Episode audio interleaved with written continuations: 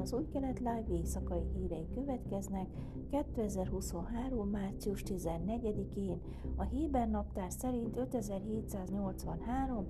Ádár hó 21-én.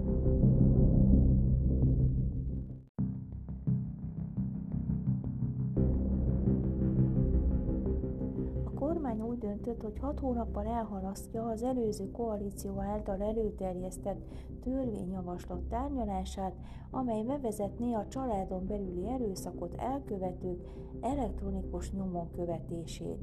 A döntést a jogalkotásért felelős miniszteri bizottság hozta, amelynek ülését a héten Itamar Ben-Gvir nemzetbiztonsági miniszter vezette, Jariv Levin igazságügyi minisztert helyettesítve, akinek édesapja vasárnap elhunyt.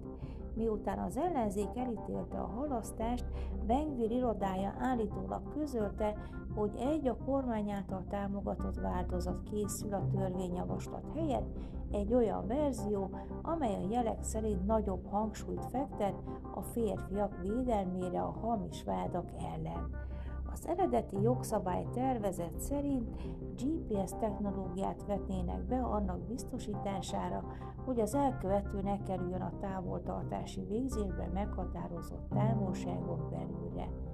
Az akkor igazságügyi miniszter Gideon Szár jelenleg ellenzéki képviselő által javasolt törvényt a szakemberek életmentőnek nevezték, jelentette vasárnap a Hárec híroldal. A Nemzeti Egységből Nina Tamano Seta a múlt hónapban arra kérte Levint, hogy a kormány fogadja el az előző koalíció törvényjavaslatát, amely a választások kiírása előtt első olvasatban átment a Knessetben. Lépés lehetővé tenné, hogy a jóalkotási folyamat ott folytatódjon, ahol abba hagyták, vagyis mindössze két további plénum szavazatra lenne szükség a törvény elfogadásához. Maga Szára halasztása vonatkozó döntést szerencsétlennek és indokolatlannak nevezte, és azt mondta, hogy megakadályozza nők és gyermekek életének megmentését. Bengvir irodája azt mondta, hogy dolgozik egy kormánytörvény kidolgozásán az ügyben, hivatkozva a múlt héten nőjogi csoportokkal és első alkalommal férfi jogi csoportokkal folytatott megbeszélésre. Nincs értelme a magán törvényjavaslatnak, ha van egy kormány törvényjavaslat, mondta a Háres szerint a hivatal. A Nemzetbiztonsági Miniszter irodája azt mondta, hogy a múlt heti megbeszélésen Bengvir a következőket állította. Egyetértés van abban, hogy bárki, aki bánt egy nőt, az a föld söpredéke, és egyetértünk abban, hogy semmiképpen sem szabad hagynunk, hogy férfiakat kínozzanak, ha egy nő hamis vádakkal él ellene. Az egyensúlyi ponton van a hangsúly. Népjóléti és Szociális Minisztérium novemberben közzétett jelentése szerint 2022. januárja és októbere között a minisztériumhoz 5712 családon belüli erőszak miatti panasz érkezett, ami 3,6%-os növekedés az előző évhez képest.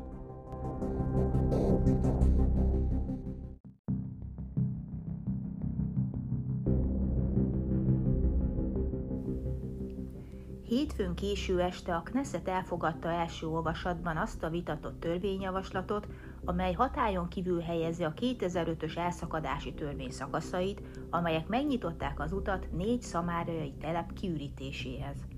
A törvényjavaslatot 40 Knesset tag támogatta és 17 ellenezte törvényjavaslat hatályon kívül helyezni az elszakadási törvény azon pontjait, amelyek megtiltják az izraelieknek, hogy abban a régióban éljenek, ahol korábban a négy telep, Homes, Ganim, Kadim és Sanul állt Szamáriában.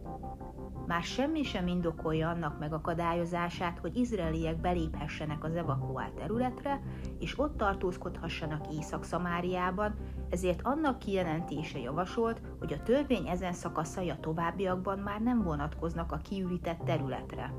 Áll a módosításra vonatkozó törvényjavaslat bevezető szövegében.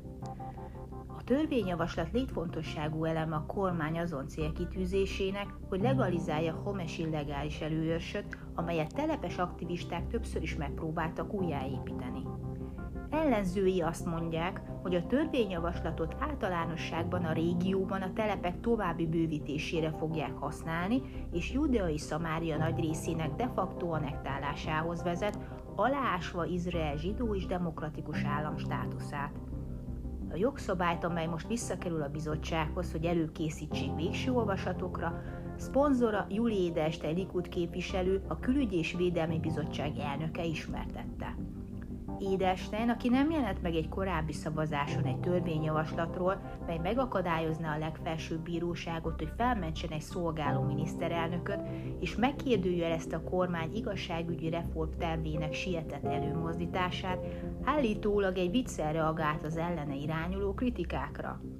Azt mondják, hogy a baloldal felé tartok, szóval itt van egy balos törvény, amit én promotálok. Sok év elteltével mindenki számára világosra vált, hogy mennyire igazságtalan volt az elszakadási terv, ahogy ők nevezték, mondta Édestein. Remélem példát mutathatunk abban, hogy mi a Knessetben tudjuk, hogyan lehet kiavítani az igazságtalanságot, még ha ez belekerül néhány évbe. A munkapárt vezetője, Meráb Michaeli a törvény elfogadására reagálva azt nyilatkozta a kanadai rádiónak, hogy engedélyt ad az őrült telepeseknek, hogy azt csináljanak, amit akarnak Júdeában és Szamáriában, és magasról tesz Izrael biztonságára. A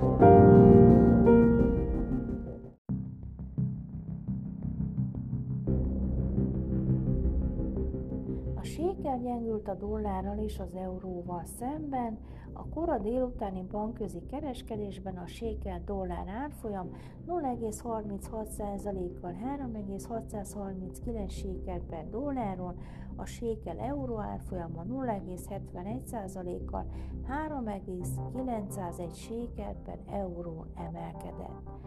Nemzeti Bank a tegnapi nap folyamán a reprezentatív sékel dollár árfolyamot péntektől számítva 0,862%-kal 3,626 sékel per dollár, a reprezentatív sékel euró árfolyamot pedig 1,877%-kal magasabbra 3,875 sékel per euró értéke határozta meg. Annak ellenére, hogy a dollár gyengült a világ fő valutáival szemben, a sékel ezen a héten leértékelődött az amerikai valutával szemben. A Mate of Dash vezető közgazdásza Alex Zabeszinski kijelentette, a banki válságok határt szabnak a Fed kamatemelési képességének.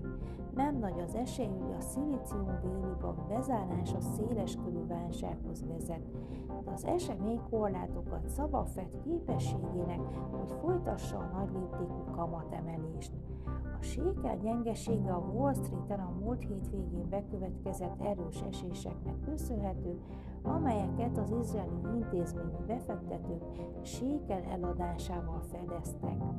Az SVB összeomlása az izraeli technológiai szektorra is csapást mért, ugyanakkor továbbra is fennáll az igazságügyi reformmal kapcsolatos bizonytalanság, közölte a Globes gazdasági hírportál.